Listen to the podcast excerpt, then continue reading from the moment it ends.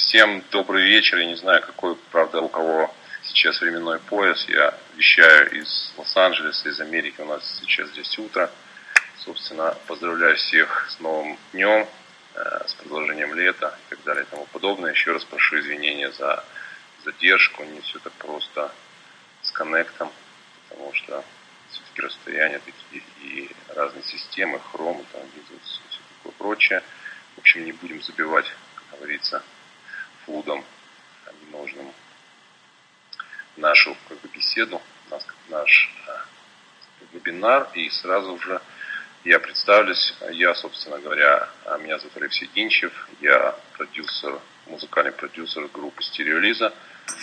И, собственно, ну, как бы Грэмми не получал пока особо каких-то супер мега космических заслуг нет, но есть какой-то определенный опыт, накопленный э, за, за сколько уже 20 с лишним лет работы в этом бизнесе. Собственно, я как бы ничем другим не занимаюсь, зарабатываю деньги этим, поэтому могу поделиться какими-то вещами, которые э, составляют э, суть и основу этой профессии.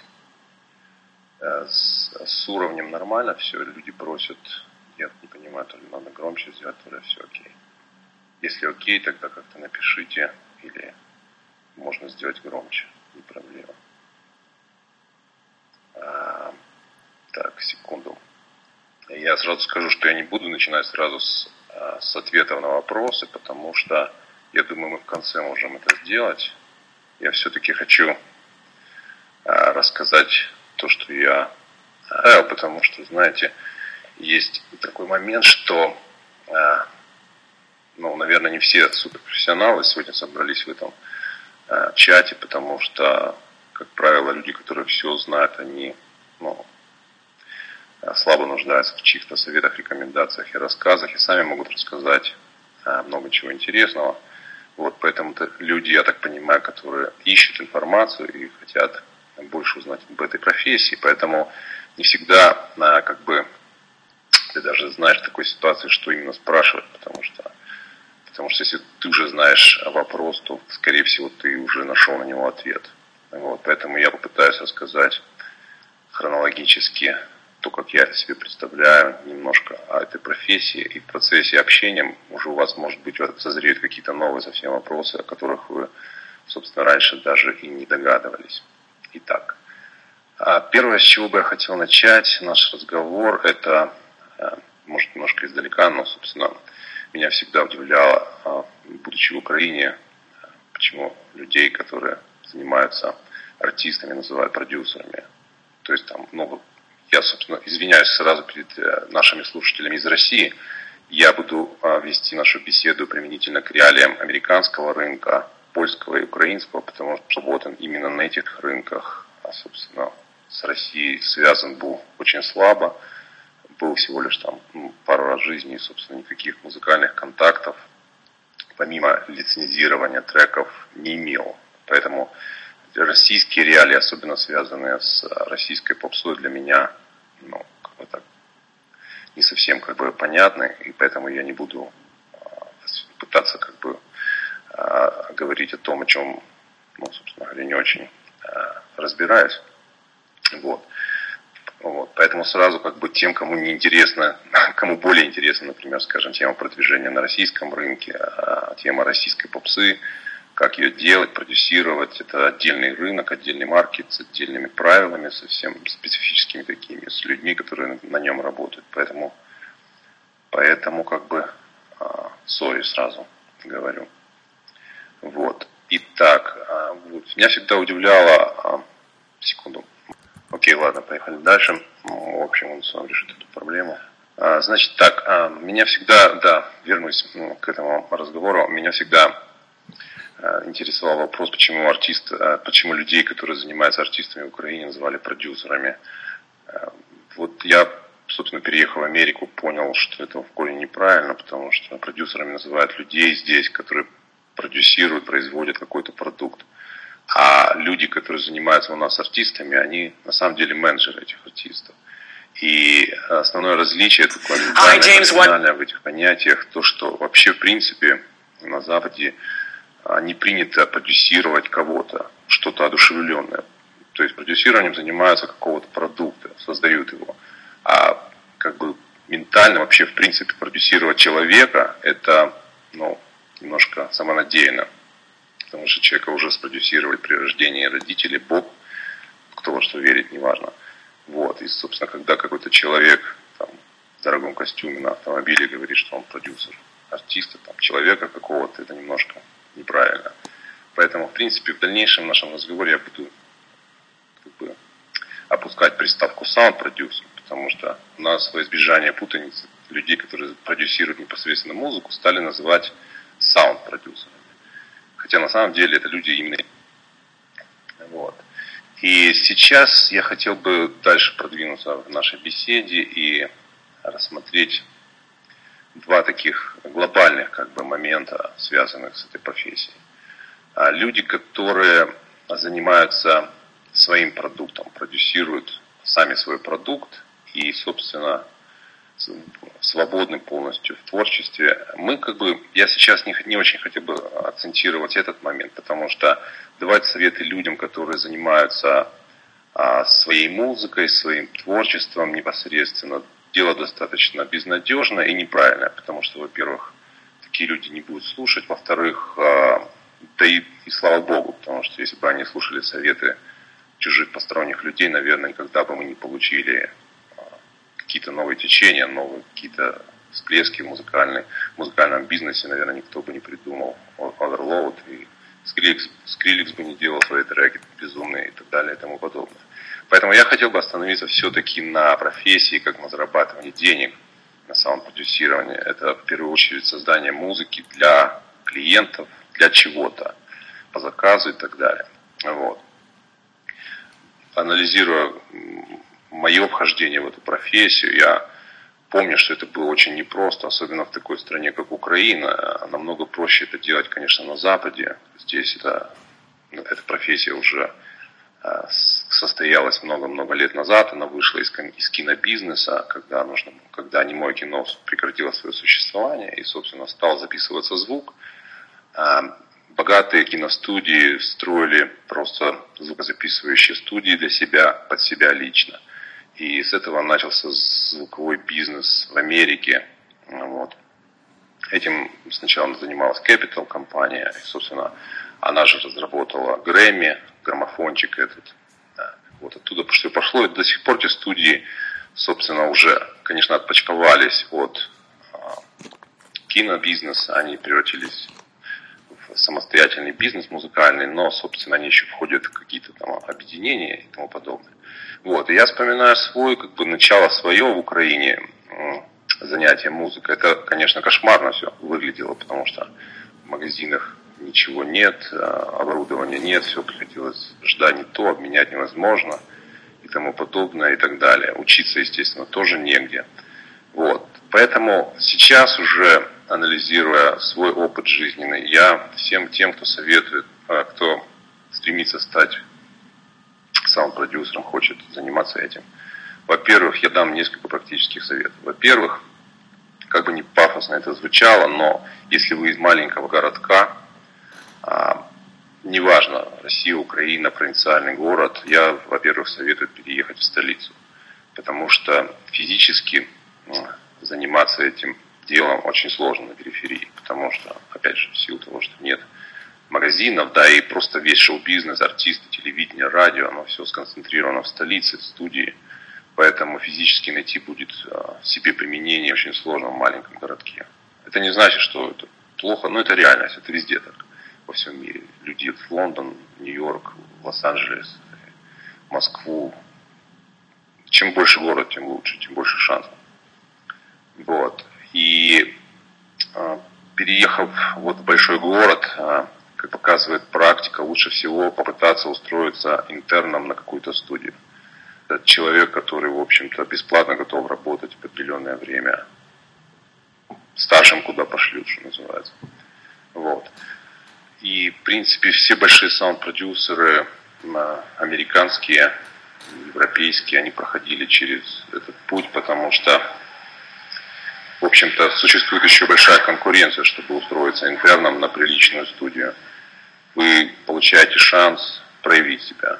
А, естественно, это достаточно цинично, когда тебя юзают, а, а, но с другой стороны, если ты никто, у тебя нет кредитов, у тебя нет опыта никакого, требовать, чтобы еще тебе платили зарплату, ну, как бы можно, но конкуренция настолько высокая, что огромное количество желающих бесплатно работать.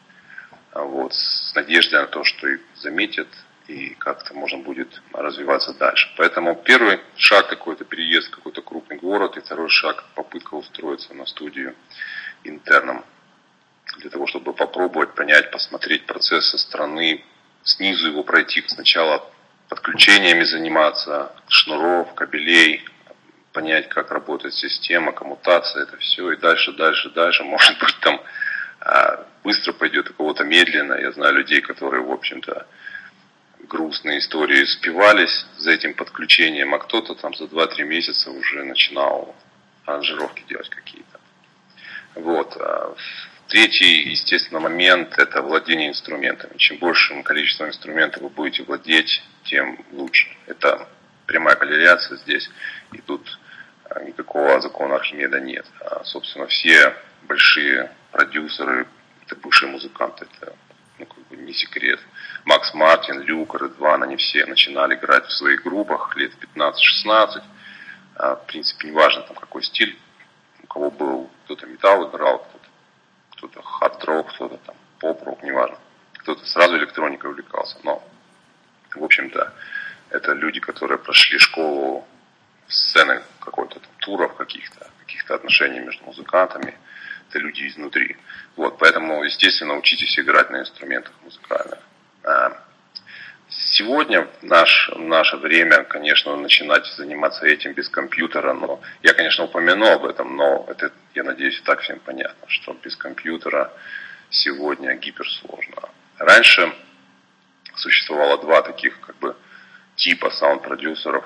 А один саунд-продюсер, один тип, это человек такой полноватый, который лежал на диване и, собственно, во время записи он просто говорил о том, что вот это мне нравится, вот давайте оставим эту часть, а вот это как бы уберем и перепишем. А вторая, как бы, второй тип продюсеров, это люди, которые сами сидели за компом, записывали и, собственно, делали макет песни, аранжировку и, что называется, руководили полностью процессом. Вот, поэтому сегодня, мне кажется, первый тип продюсеров просто обречен на вымирание, как динозавр, потому что в наших условиях жизненных лежать на диване и рассказывать кому-то, что куда включать, и вот это мне нравится, это нет, это могут только люди уже ну, прошлого поколения с огромным кредитом, у которых там по 3-4 ассистента бегают. Вот. Но если вы начинаете, естественно, этого всего не будет, поэтому приготовьтесь к тому, что вам придется рулить процессом самим и, в общем-то, быть, что называется. Вот. Еще один такой момент, а, чисто технический, а, как-то не банально звучит, но я призываю и настаиваю на том, что вы должны слушать очень много музыки. Хотя бы в период а, возрастной, там, начиная, чем раньше, тем лучше, конечно, но вы должны наработать, это как с книгами, знаете, когда вот начитаешься подростковый период, потом это расширяет кругозор, и, в общем-то, это, собственно, формирует умение а, в жизни обычно общаться с людьми, так и в музыке. Чем больше вы наслушаетесь музыки в какой-то определенный период в жизни, вот подростковый, тем легче вам будет находить общий, общий язык с а, музыкантами в будущем и понимать, откуда ноги растут, у какого-то стиля, какого-то течения, которое сейчас кажется очень модным и новым, но на самом деле – это просто реинкарнация чего-то, переделка там и так далее. Вы будете очень легко ориентироваться в этом. И сейчас, как и в fashion-моде, в, в саунде, э, в саунде очень популярно возвращение к каким-то старым, старым находкам, э, переработка там в стиле 60-х, 70-х, 80-х и так далее и тому подобное. В общем-то, знание, наличие библиотеки, фонотеки вашей, это гипер важно. Вот. В этой фонотеке вы можете сформировать референсы, к которым вы будете постоянно обращаться. Там, вот там бочка какая-то вам понравилась, там, например, у Кали Минов, там, Locomotion, или там синтезатор у Pet Shop Boys, и вы как бы откладываете этот трек в свою библиотеку для того, чтобы там с пометками, да, какими-то, чтобы потом было очень легко вернуться к этой библиотеке и, собственно, попытаться там современными методами а, нарулить тот саунд, который вам понравился, например, в этой песне. В сочетании с новым битом каким-то, который сегодня можно сделать, это может звучать очень свежо. И в этом смысле я рекомендую всем учить английский язык, потому что профессия эта родилась, что называется, не, ну, не на нашем континенте, я имею в виду, не на не в бывшем СССР, СССР, в общем-то, и все, что там происходит, это последствия, отголоски и, собственно, как зеркальное отображение того, что здесь происходило и происходит сейчас. Вот. К сожалению, наверное, мы не в авангарде находимся передовом этого бизнеса, поэтому все, что публикуется, а, все инструкции, форумы, очень, они, как правило, на английском языке. И если вы будете владеть в достаточной мере английским, вы сможете очень быстро а, коммутироваться с людьми через эти форумы, задавать вопросы специалистам, потому что у всех крупных брендов, которые представлены на рынке сегодня уже в Москве, там, в России, в Украине, у них у всех есть консультанты, есть разделы фэгов, там, где наиболее частые вопросы задают, и они очень оперативно, в принципе, общаются с, э, с потребителями, с юзерами, поэтому английский язык это очень важно. Дальше я бы хотел остановиться на софтвере, с которым, в общем-то, я э, предлагаю и советую начинать работать. Когда я начинал, в общем-то, я хочу сейчас немножко поговорить о Pro это, собственно, Pro Tools, если кто не знает, ну, я надеюсь, большинство знает, Pro Tools на сегодня самая популярная и самая, как бы, а, как-то по-русски сказать, номинированная и самая, когда записи и редактирования и производства музыки.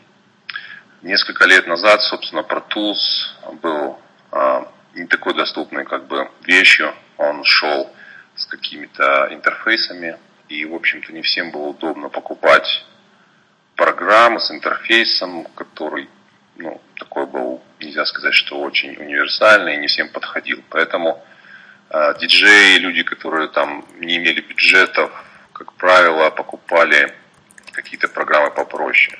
Особенно то, что касается Украины, России, там вообще все пользовались сломанными, как бы крэкнутыми на Петровке, Киеве, насколько я помню, можно было купить все, что угодно.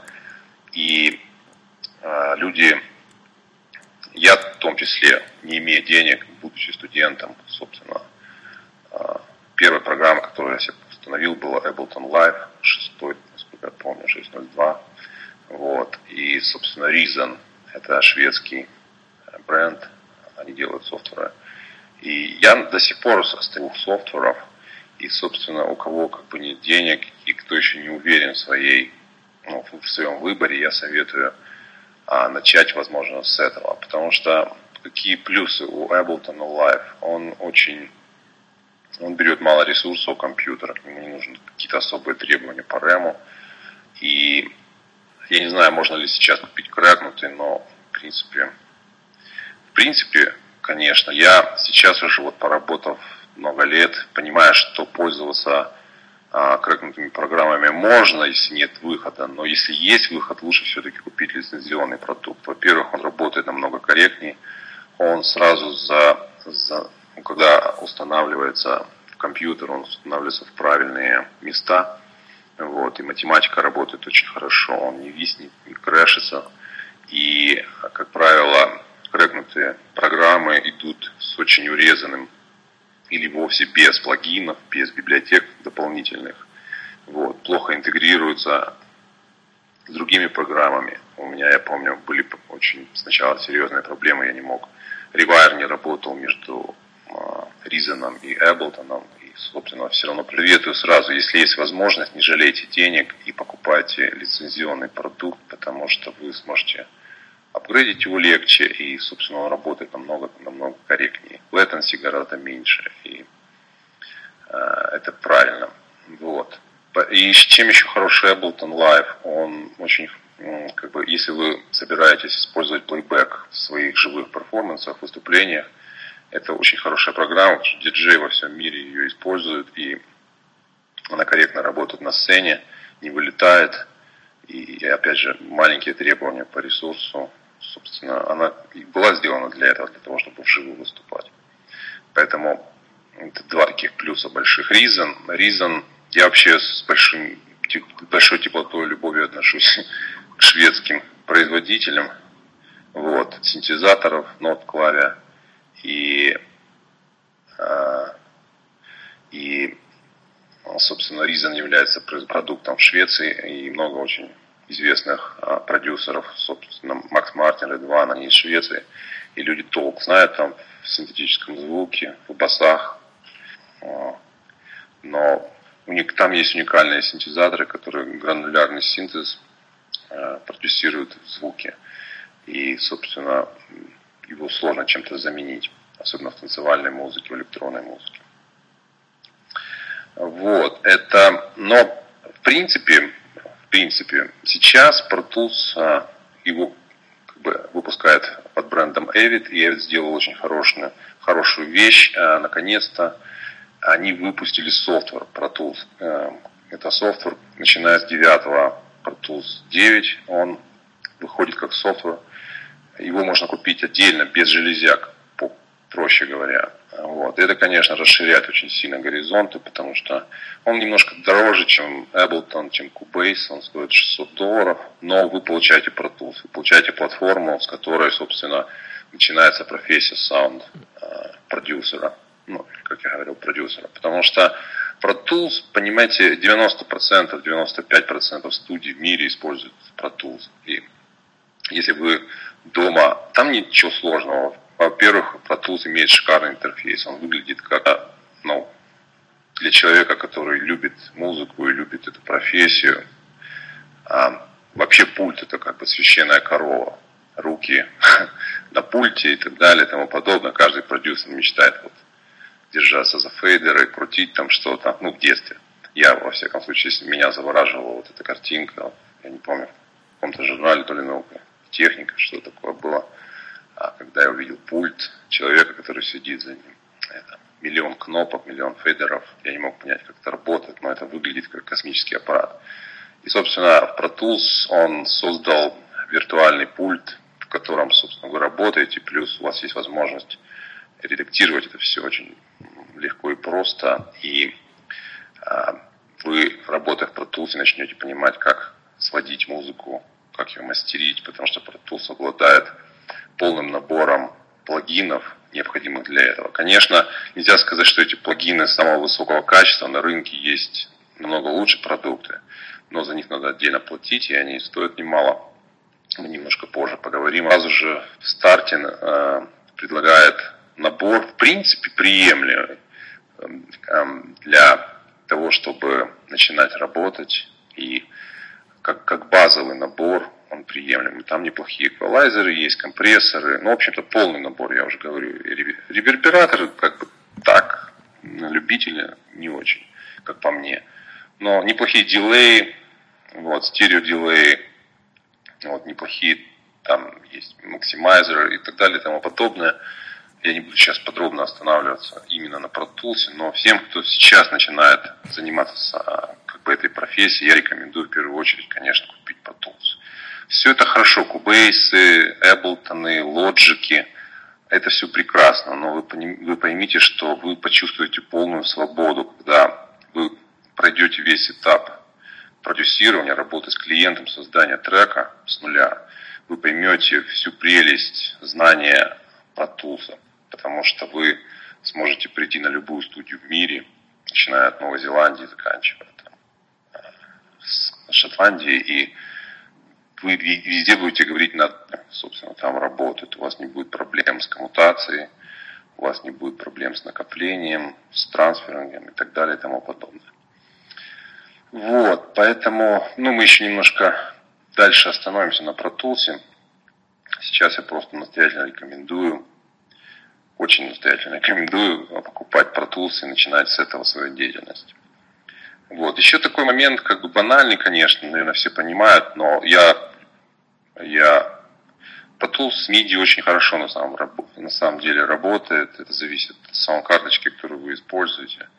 Вот. Я э, работаю с Fireface 800. Э, это немецкий бренд RMI, делает эту карточку. Прекрасно все работает. Единственная, конечно, проблема в Fireface в этом могло бы быть еще на два MIDI-порта больше, но, в общем-то, zero latency и очень много входов-выходов, очень, коммуни... очень ком... коммуникабельная карточка, с ней удобно выступать. И вживую, потом из река выкрутил только из студийного. И очень легко трансформируется, в отличие, кстати, вот от... Но это я тоже немножко попозже затрону эту тему. Вот, то, что касается протуза. И еще такая штука, советую всем рекомен, рекомен, очень настоятельно пользоваться Википедией. Википедией и билбордом. То есть никакой проблемы сейчас нет установить себе в закладках Mozilla, там не знаю где, billboard.com. И опять же, это касается только людей, которых интересует там продукт, а, которые ориентированы на продукт западный. Вот, потому что, конечно, если вам интересна российская как бы сцена, маркет, вам нужен топ-хитру, наверное, и там, собственно, смотреть, что происходит, что движется вверх, что движется вниз, русское радио.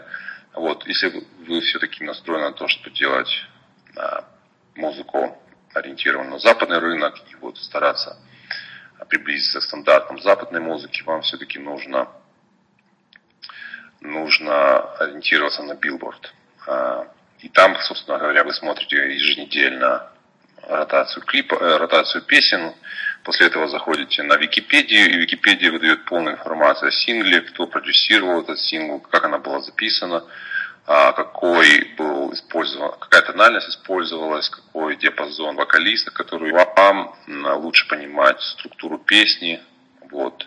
И, собственно говоря, если вы, например, видите там на первой строчке или там на второй, неважно, которая вас, неважно какая строчка вам нравится. Бейонс, например, вы видите эту песню, вы заходите сразу на Википедию, набираете э, название сингла, там выскакивает лейбл, который издавал, продюсер, который это продюсировал, собственно, а кто написал, эти авторы, вы можете сразу пойти по ссылкам, переходы на продюсеров, на авторов, вы можете посмотреть, в каком диапазоне пелась эта песня, например, если в дальнейшем вы столкнетесь с подобной песней, которую надо продюсировать для какого-то артиста, вы можете вернуться к этой песне, вспомнить как бы Beyond сингл и попробовать толкнуться базово вот от того, как была сделана эта песня. Вот, поэтому, собственно, э, Википедия большой помощник сегодня в этом деле. Ну, теперь давайте перейдем немножко более плотно к самим этапам, которые, собственно, составляют работу продюсера. А, я еще раз напомню о том, что да, меня зовут Алексей Генчев, я продюсер группы Стереолиза, делаю треки для этого а, музыкального, как бы занимаюсь написанием музыки для реклам, для а, телепрограмм, для художественных фильмов. Вот там, два моих трека попало в CBS-шоу, в сериалы в Америке, и один трек художественный фильм Forever Strong. Собственно, а группа ну, неплохо э, позиционировалась в чартах в Украине, в Польше, в Америке тоже. Сейчас мы занимаемся работой над новым альбомом. Вот уже два сингла у нас в топ э, чартах в Польше находится, в Украине на Европе плюс. Ну, это так, короткое как бы напоминание о том, кто с вами сегодня пытается общаться. Вот, спасибо еще раз. И давайте вернемся к этапам а, продюсирования. Я буду рассматривать все-таки аспект работы с клиентами, а не свободный полет, потому что там как бы на то он и свободный полет. А, по какому принципу лично вы составляете систему референса? Вы знаете, это вот вопрос, конечно, сложный. Здесь нет никакой какой-то схемы потому что, естественно, все мы люди разные, все зависит от, в общем-то, вкуса. Тампами мерить. Как говорил герой известный великого произведения, кому и кобыла невеста. Поэтому, не знаю, никаких критериев нет, просто нравится или не нравится, вот и все. Если я там в детстве слушал Pet Shop Boys, а мой там товарищ по классу Мановер, собственно, ну, сложно спорить нам с ним, что лучше. Он продолжает слушать подобную музыку, я слушаю что-то другое, но, собственно, никаких критериев составления референсов нет. Естественно, для меня есть критерии какие-то там по качеству звука, или я там, например, услышал вдруг какой-то синтезатор или бас, который меня там почему-то зацепил. Это, это да, но почему это происходит, это, конечно, вопрос сложный. Это не ко мне вопрос. Всем разные, и кто-то спортсмен, кто-то музыкант, кто-то программист, бог его знает. Сори, на этот ответ не могу ответить однозначно. Вот. Да, так возвращаясь к этапам. А, например, давайте рассмотрим ситуацию, когда, собственно, вот случилось чудо, вы работали интерном или каким-то другим, не знаю, каким образом, что, в общем-то, тоже многие делают, посылают свои биты на студии, и продюсеры, ну, как бы опытные, они имеют такую, ну, как все люди, наверное, усталость уже определенные штампы, которыми они пользуются. Поэтому всегда, в принципе, еще такой совет, надо помнить, не стесняться посылать свои работы продюсерам. То, что касается в Украине, это вот э, Женя Ступка, это, к сожалению, ушел из жизни Сергей Товстолужский, мой близкий друг, но э, Виталий Телезин, это люди, которые, которых я могу рекомендовать как высочайшего уровня профессионалов, которые, в принципе, талантливые работы э, всегда рассмотрят. Вот Женя Ступка, например, манекен, есть такой проект. А Женя его зовут, этого парня, не помню фамилию, к сожалению, он из Донецка. Вот он, собственно, таким образом попал э, к Жене Ступке на работу в студию. Он прислал ему свои сэмплы, свои работы, свои биты, как диджея. Он из Донецка, по-моему, или из Мариуполя, ну, сейчас точно не помню. Вот, и это его, Женю заинтересовало ступку его работу, он пригласил этого парня в Киев, и оказалось действительно... Филатов, Филатов, да, спасибо большое. Женя Филатов. В Киев, и, собственно, с этого началась работа. Сейчас, насколько я знаю, он с Джамалой работает.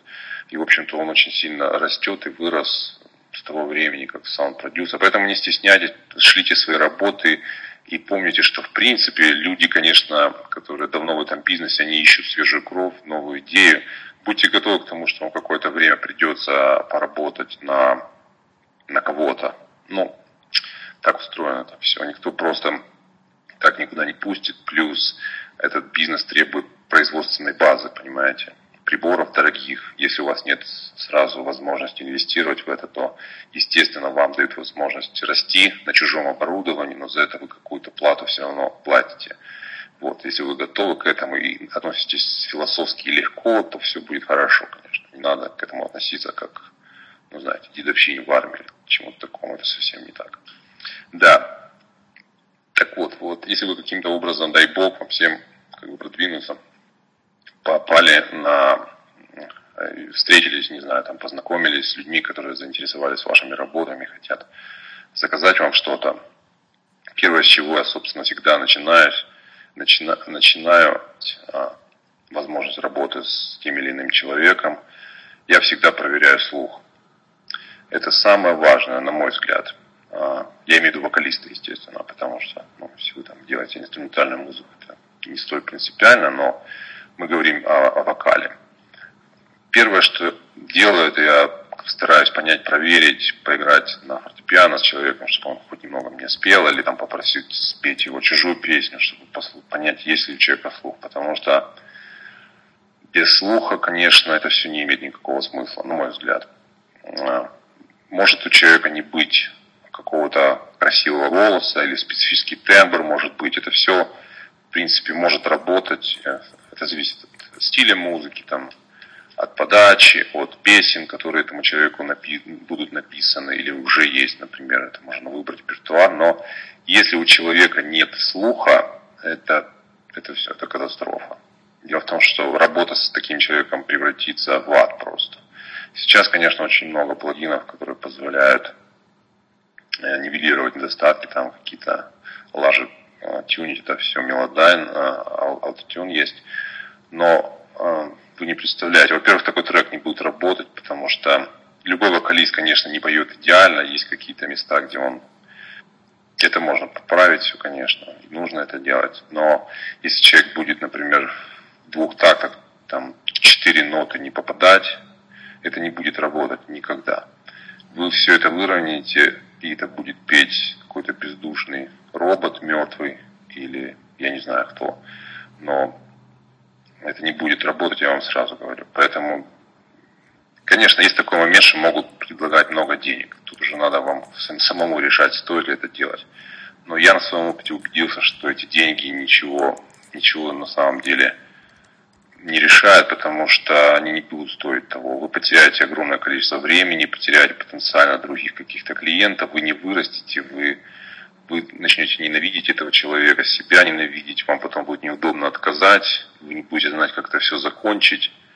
И, короче, это, ну, это, фу, я даже не знаю, как это описать. Вот, поэтому не советую сразу человеку без слуха работать. Второй момент, который важно как бы понять, еще раз, а, надо немножко, я, может быть, забыл сказать, что, естественно, есть два, вот для меня, как бы в работе с людьми, а, отличается работа с бендом или с известным артистом, и работа с начинающим артистом, с новым артистом, который только стартует на музыкальном рынке. Естественно, это разные подходы. Вот, я сейчас попробую немножко подробнее остановиться на этих подходах. Тут возникла такая небольшая проблема. Дело в том, что, как это не смешно будет звучать, но мне нужно срочно переставить машину, потому что я получу тикет. Собственно, кто знал в Америке, кто бывал в Америке, знаешь, это достаточно больно бывает финансово. Поэтому, если вы меня простите, я отлучусь на буквально две минуты, переставлю на 5 метров, она мне стоит под окном, но надо ее... Спасибо большое. Спасибо, я сейчас вернусь. Окей. Вы меня слышите? Маякните, если... Окей, все, поехали дальше. Да, так вот, а, значит, существует два, естественно, разных подхода в работе с бендами, с известным артистом и с неизвестным артистом. С известным артистом, с одной стороны, проще, с другой стороны, сложнее. Но, а, естественно, тоже, насколько он известный, такой вопрос. Э, для того, чтобы начать работать с известным артистом, естественно, надо узнать все о нем предварительно. Надо узнать весь его бэкграунд, ну, не в плане там, естественно, кто муж, любовник и так далее, а, а социальные сети, кто ходит на концерты, сколько альбомов было, какие были успешны, какие нет, почему выяснить.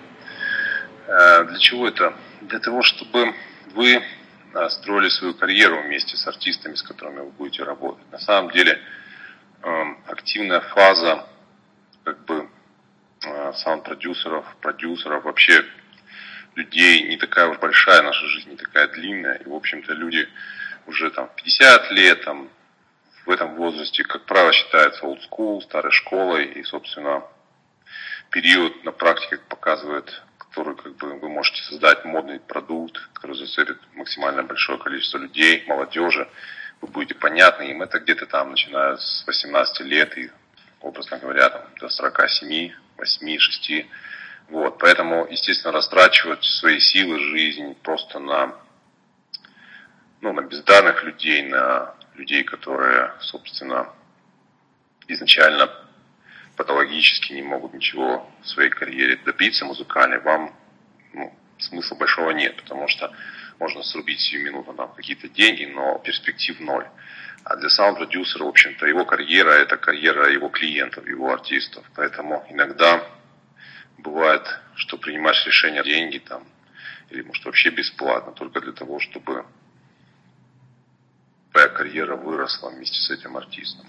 Потому что артист добивается там каких-то высот, получает награды, куда-то пробивается, естественно, хвостиком, переницей идут кредиты всех людей, которые с ним работал, с этими артистами.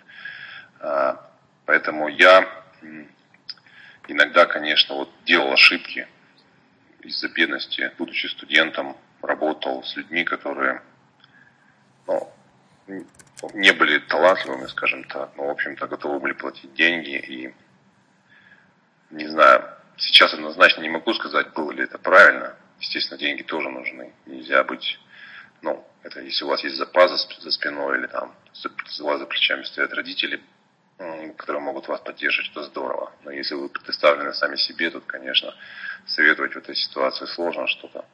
Но все-таки старайтесь выбирать из двух артистов, вот, например, двух предложений, один менее талантлив, другой более, но у более талантливого меньше денег. Все-таки я, бы, я всегда выбираю более талантливого с меньшей оплатой, потому что, потому что это больше перспективы и больше карьерные, конечно.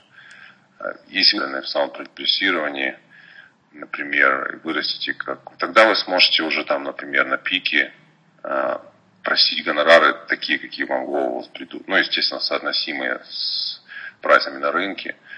Вот, потому что примеры сейчас, когда там One пишется за бешеные деньги, там конкурсант вот, на Евровидении от России песню, или Timbaland продюсирует Диме Билану песню за 150 э, тысяч евро.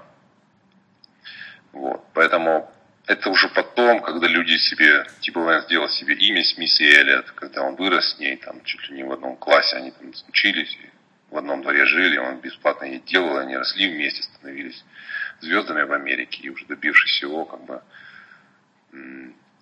уже ну, к ним приходили такие клиенты, как Дима Билан, и, собственно, с них уже можно было, что называется, стричь.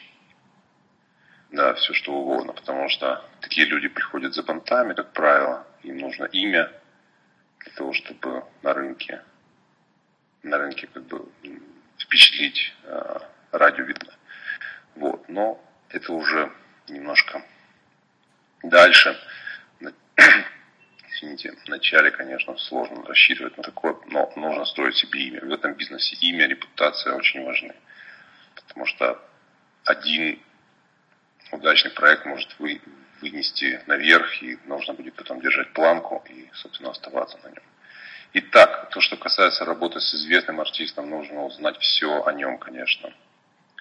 Вот. Еще такой момент, нужно не переоценить себя, потому что нужно понять все-таки, взвесить все за и против, посмотреть, послушать артиста, чего он хочет. Иногда бывает такое, что артист а, на самом деле ошибается, и, в общем-то, ты ему как саунд-продюсер не нужен абсолютно. Вернее, может и нужен, но кто-то другой, потому что он себе часто дорисовывает картину, часто просто хочет свежего человека, часто менеджеры советуют, что вот было бы неплохо с тем поработать. И все-таки надо реально смотреть на вещи, если, человек, если вы там делаете э, транс-музыку или техно, и никогда в жизни не писали живые рокобили бенды, то есть смысл подумать, надо ли это вам. Или если там, конечно, специфическая задача какая-то стоит, добавить какие-то фишки, присущие абсолютно другой стиль, это может работать. Но если вы никогда не делали этого, и, собственно, к вам пришел известный артист со своим фанбейсом и говорит, что ты просто вот крутой чувак, дорогой сейчас, давай мы тебе что закажем. Тут, конечно, есть момент, что можно сесть в лужу с таким артистом. Вот, поэтому рекомендую анализировать очень скрупулезно, что, что происходит с артистом и на каком он сейчас этапе, какая у него музыка и тому подобное. Вот. А то, что касается бенда, с бендом, а, с бендом немножко по-другому. Бенд это несколько человек, как правило, и у них своя история внутри бенда. У каждого бенда есть история взаимоотношений между друг другом. Вот. И, собственно, прежде чем работать с бендом, естественно, тоже нужно узнать все о нем, как можно больше. Но я бы рекомендовал еще, естественно, походить на репетиции. Посмотреть, как, как процесс музыки вообще, ну, откуда берется музыка в этой группе. Потому что на репетициях на одной репетиции, конечно, ничего не будет понятно, потому что люди могут подготовиться и сделать ее как а, в школе, там, знаете, этот урок, открытый урок, да. Вот. А нужно походить на 2, 3, 4, чтобы понять, какие существуют отношения между участниками, кто продюсирует, кто, в общем-то, рождает. Бывает такого, что 5 там, или четверо человек одновременно создают музыку, все равно кто-то генерирует, кто-то это обрабатывает, кто-то добавляет что-то свое. И, в общем-то, надо понять расклад, внутри группы, для того, чтобы успешно работать с группой в дальнейшем. Ну вот, нужно понять, кто делает тексты, в чем как бы главная фишка бенда, чем они берут зрителей. То ли фронтмен у них красивый, то ли барабанчик бешеный какой-то, весь на колках. то ли они играют круто просто, или там гитарист запилы делает шикарные, или там, не знаю, вот такого плана все. Потому что для работы в студии это будет очень важно. Часто очень, вот, пример Sex Pistols, когда группа имела бешеную харизму, шикарно выглядела, но в студии, конечно, им помогали писаться музыканты, потому что они двух нот не могли как бы связать, и, в общем-то, все держалось на живых шоу. Но вам нужно будет записать продукт, вам нужно будет сделать песню, которую можно будет поставить на радио или там а, разместить где-то, и она должна звучать так, как надо. Поэтому там не будет работать вот этот личный момент, а, образ артиста и все остальное. Поэтому вам нужно все-таки забыть о том, как выглядят музыканты, насколько они прикольные люди, как они точно о том, смогут ли они воплотить ваши идеи музыкальные. Вот. И когда вы это поймете, можно будет уже приступать и давать там согласие, всего и все это взвесите, оцените. А, это то, что касается а, известных артистов. С неизвестными артистами ситуация немножко другая, там темный лес всегда.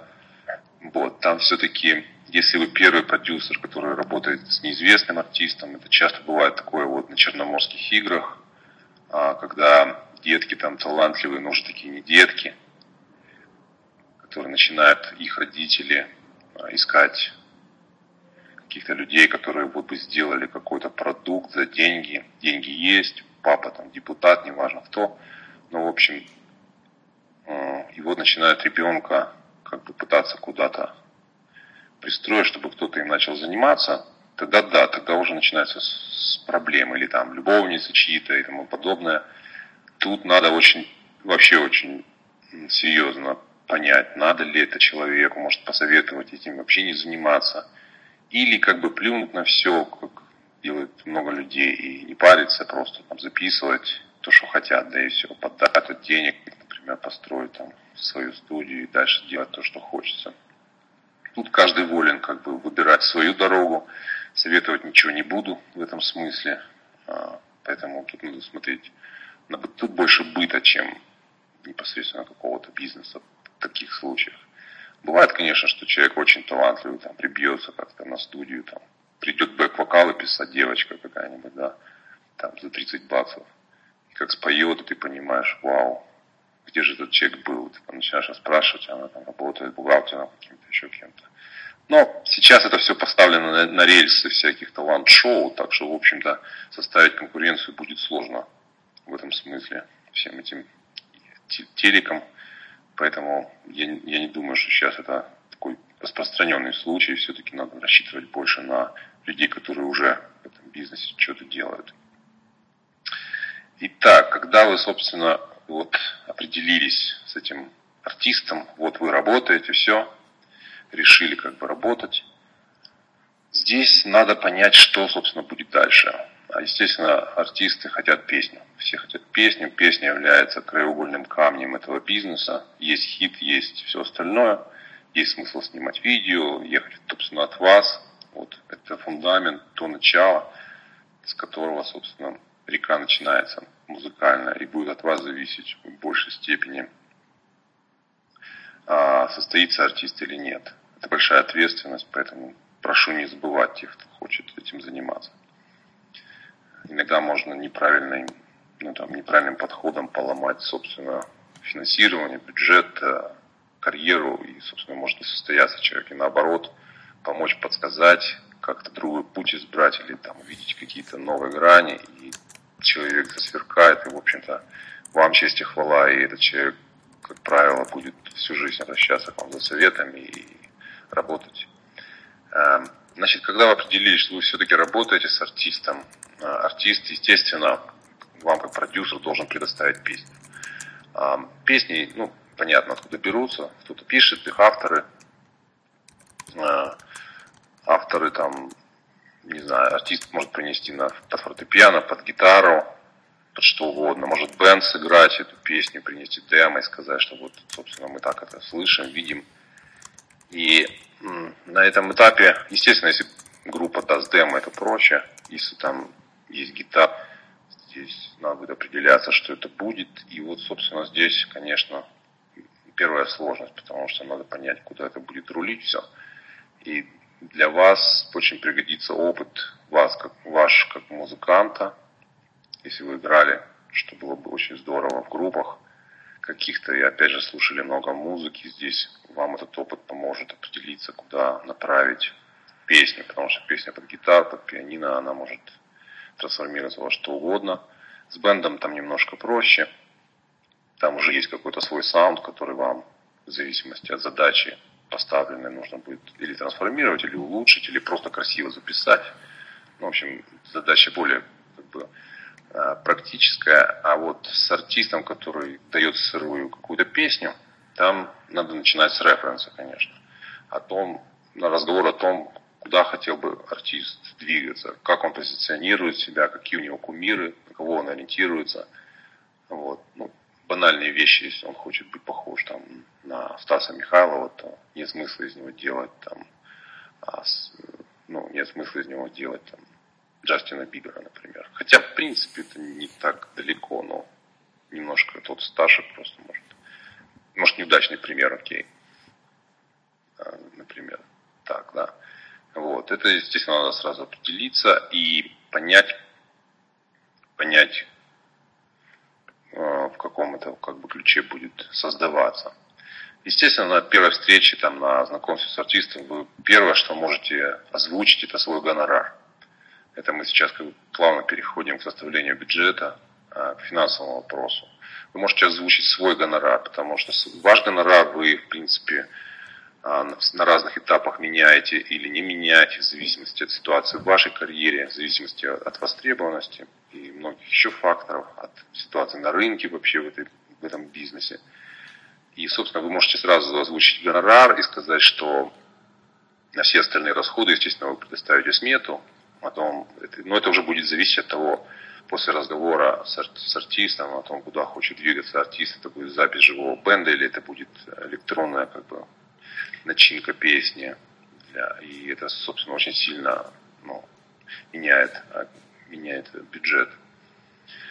Вот. И, а, значит, если, например, гонорар устраивает а, заказчика, певца, там, не знаю, его менеджмент, дальше можно приступать к тому, чтобы с артистом в какую сторону это все пойдет. Естественно, сразу это будет понятно, живая эта музыка или не живая. Это вам надо будет определяться, отталкиваясь от формы, структуры песни, от того, ну, как она, как она, собственно, создана. Это, для этого нужен опыт. Естественно, нужен опыт, нужна большая слуховая память, для того, чтобы понимать, какие-то находить ассоциативные ряды, вспоминать что-то. Это такой сложный мыслительный процесс, в принципе, не совсем поддающийся описанию, но пытаться как-то ассоциировать это с чем-то это поможет. Оно все равно буквально, естественно, не получится. Вот. Будет по-своему, но оно правильный выбор референса э, очень сильно помогает. Здесь на Западе это называют influence 'ом. Здесь это не считается как бы плагиатом, еще чем-то. Это называется influence 'ом. Первое, чем при знакомстве с артистом, менеджеры, представители лейбла, они любят спрашивать, какой у тебя influence и, и продюсеры тоже. То есть, если они чувствуют, что вы на одной волне, росли на одной музыке, примерно понимаете, у вас вкусы музыкальные совпадают, то как бы люди сразу окей, они от... Вот, а если не совпадает, то немножко проблем начинается разговора. Поэтому с артистом, естественно, тоже нужно спросить influence, какую музыку он слушал, на какой музыке он рос. Вот, собственно, RedOne в работе с Леди Гагой всегда любит настаивать, что при первом знакомстве они вот так быстро сошлись, потому что Леди Гага росла на Дэвиде Боуи, и Редван очень любит его, и, собственно, этот весь глэм, и они хотели сделать такой глэм-рок, но в электронном виде, и вот их взгляды совпали, собственно, ну, это как бы немножко пиар, но, в принципе, доля правды в этом есть большая. Вот, и когда вы, собственно, поймете, в каком стиле двигаться, Дальше вам нужно с этим, с вокалистом, с артистом определиться с тональностью. Прежде чем работать с песней, я рекомендую, ну, строго рекомендую, не знаю, подойдет ли это выражение, все-таки в первую очередь определяться тональностью, потому что я помню свои первые шаги, меня иногда, например, я не уделял такое большое внимание этому, как тональности песни, правильной тональности, потому что в первую очередь все-таки должно быть удобно петь ее. вокалисту. Если, не дай бог, в каком-то месте вокалист не тянет, ему неудобно, например, он как бы ноту берет, но не надо принимать во внимание то, что этот вокалист с вашей записанной песней потом жить будет дальше. И, в общем-то, ездить на концерты. И если он начнет в этом месте ложать везде, это будет, это будет очень плохо. Потому что его карьера может пойти вниз из-за одного просто, ну, такого небольшого просчета.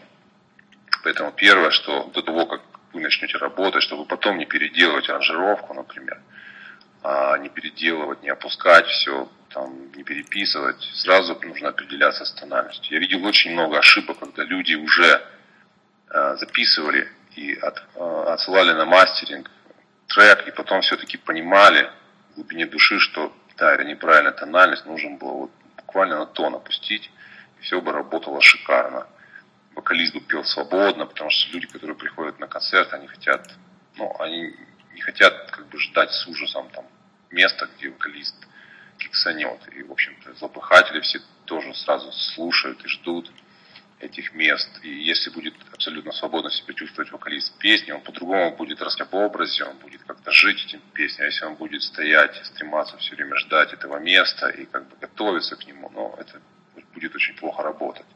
Очень часто саунд-продюсеры просто цепляются да, за какой-то звук, который вот они нарулили при э, разработке песни. И, например, там какой-то вот саунд клевый баса, э, басовый звук, и вот он звучит там, например, хорошо в тесситуре, там какой-то в тональности ми минор, предположим, да. А вокалисты, ну, как бы удобно, но не очень петь в этой тональности. И вокалист, например, просит опустить там на тон или на полтора тона. И вот когда опускается, и уже ты слышишь, что партия ну, как-то не так звучит, слишком низко, она хлюпать начинает, хлюпать начинает ноты в басу. Нет такого резинового грува, как ты хотел, там, да, тенсового. И ты такой, так было клево все, оно так с бочкой работало, все так круто. И вот, блин, надо было вот это вот опускать на полтора тона. Но я еще раз говорю, что не жалейте. Не жалейте, к чертовой матери этот бас, найдется другой бас, в первую очередь должен все-таки работать вокал. Пойдутся другие басы, это не так страшно, но в угоду вокалу не приносите никогда аранжировку. Никогда. В первую очередь поставьте правильно вокал, вокалист должен красиво и прикольно ее, хорошо она должна работать, песня под гитару, под пианино там. Вот. А дальше уже это все, это уже техническая сторона вопроса. Поэтому сразу определитесь с тональностью песни. Эм, второй такой момент, который нужно сразу проговорить с артистом, это количество ну, времени, что ли, или переделок, которые будут. Потому что, естественно, когда люди платят деньги, они хотят получить финальный продукт, но это не может продолжаться бесконечно. Потому что, знаете, если, как говорил Стив Jobs мы нанимаем как бы продвинутых, талантливых людей не для того, чтобы указывать им, что делать, а для того, чтобы они нам говорили, что надо делать. Так и вас, как сам продюсер, нанимать для того, чтобы вы все-таки свое мнение отстаивали, и артист хочет как бы уверенность такую в вас чувствовать. Вот, поэтому а, как бы общаясь с клиентами и занимаясь этой деятельностью, все-таки надо излучать уверенность в том, что вы правильно как бы думаете. И, естественно, логично, что вы не можете делать это бесконечно. Да? Потому что если вы как бы готовы чего изволите, то артист начинает паниковать и теряться. А что, собственно, я нанял человека, заплатил столько денег, а он как бы готов слушать меня, но я же его специально нанял для того, чтобы он говорил, что делать мне, и тут начинается такая катавасия психологическая, когда вы хотите угодить ему, потому что он заплатил деньги, и делаете и так, и так, и так, а он как бы начинает тоже, с одной стороны, он рад, что вы идете навстречу, а с другой стороны, он как бы такой, что же это он делает, все, что я говорю? Наверное, что-то я не знаю. И поэтому нужно в какой-то момент прекращать эти все игры и заранее, естественно, все как бы, ну, здесь уже принято в бизнесе в Америке, здесь сразу оговаривается количество переделок, там, например, три, да, Вот если песня сделана, и человек к вам обратился уже, артист, значит, он чем-то заинтересовался, вашим творчеством, вашим видением, и, собственно, он уже вам доверяет. Поэтому это не может продолжаться так бесконечно, это не сервис как бы, по обслуживанию э, каких-то прихотей. Поэтому три переделки, в принципе, дадут э, какие-то моменты могут, конечно, не понравиться, там, да, какие-то субъективные вещи вы могли вставить, там, какие-то сбивки специфические очень, которые вам показались прикольные. Вот, потому что все равно саунд-продюсеры, они немножко всегда впереди идут артистов в понимании тенденций, в понимании, ну, что прикольно, что нет. Они больше серчат, естественно, за библиотеками, за выставками, за всякими а, шоу, которые проходят, связанными с индустрией, с выпуском продукта. Первыми им приходят рассылки от брендов, которые там производят софтвер, производят библиотеки. Вот. Артисты, они, естественно, заняты другим, они купаются в лучах своей славы, там себя любят и тому подобное. Вот. Или там в туре постоянно пьют, бухают. В общем, в угаре находятся в таком а, специфическом. И, собственно, но иногда им страшно, когда вы навязываете какие-то новые идеи совсем, да, артист еще очень часто не готов, например. Он как бы понимает, что что-то в этом есть, но вот как бы глядя на коллег на радио, их менеджмент, например, еще не слышал таких звуков, не слышал еще таких сбивок, и чего-то вот коробит, потому что они не уверены, а что скажет редактор, потому что на радио, когда приносят песню, редактору тоже стрёмно, он, он боится, чтобы песня не выбивалась из общего контекста, и вот он, если слышит какой-то там такой, что-то, то, что сильно привлекает внимание, он такой, ой, это сильно как бы выбит из такого ну, бэкграунда человека, который, например, за рулем едет и радио слушает. Поэтому очень часто артисты, менеджменты стремаются каких-то новых прикольных штук. И тут надо как бы не перегибать палку, естественно, потому что вы можете предложить какое-то видение прикольное, а вот люди не готовы. И где-то надо идти на компромисс и не стараться впихнуть сразу все новое, все ваши идеи какие-то свежие. Вот. Но с другой стороны, в какой-то момент надо сказать стоп и типа хватит. Вот я уверен, что вот так должно быть. И, собственно, спасибо, до свидания. Ваше мнение меня как бы больше не интересует. Вот. В этом смысле, я думаю, три переделки абсолютно достаточно. Будет. И сразу надо того, чтобы потом никто не говорил, что вот, он такой плохой, мы ему заплатили, а он там потом сказал, вот, идите гуляйте, вот вам это, а он типа такое всякое. Вот, сразу говори, а говорите, человек должен быть к этому готов и настроен э, на практическую волну. Тогда сразу он не будет вам мозги компасировать по сто раз, там, а вот давай тут еще на полдецибела опустим, вот, вот сбивочку, а давай вот здесь вот так фейтер вот не, не на 42 секунде, а на 39 сделаем. Вот. Так человек сразу составит такой длинный лист со всеми претензиями, которые у него там при первом-втором прослушивании возникли – вам отошлет, вы сядете нормально, да, проанализируете там пункты 5, 6, 7, выкинете, скажете, это маразм, это я не буду делать, а вот эти да, там, типа, это имеет смысл попробовать. И это все будет быстро и понятно, собственно. Дальше я не рекомендую делать клиентам много версий, а, потому что, ну вот когда, например, там клиент некоторые говорят, давайте, вот ты такой талантливый, ты такой прикольный, мы там слушали ту песенку, давай ты нам сделаешь, а, давай ты нам сделаешь аранжировку, мы потом подумаем, да, такой-то макет, и примем решение, начинающие продюсеры, ну, начинают копытом землю бить, и там делать 18 версий одной песни. Там, а вот хотите вот сейчас стиле Chili Peppers, а вот я сейчас вам там сделаю там как у Тиеста, а я сейчас там вам как у Justice сделаю там, или там, не знаю, как у кого хотите или там акапелла, или еще, и человека начинает башня ехать просто. Он когда слышит 18 версий, он не понимает, он как бы, он как бы отметает сразу там 10, 8 оставляет, оставляет, он говорит, вот тут мне нравится синтезатор, здесь сбивка, вот если бы это соединить, и там, а вот еще добавить отсюда вот этот эффект, и вы понимаете, что оно работать вместе не будет, и человек а, сильно много. В общем, не делайте много версий максимум две версии, три. Это покажет, что вы уверены в том, что вы делаете, и, собственно, вам не надо будет, ну, вам будет проще договориться о работе. Дальше, когда вы, собственно, уже все эти моменты проговорили, надо приступать, естественно, к созданию макета. К созданию макета песни, собственно, что это будет? Ну, демо это называется, да, это как угодно.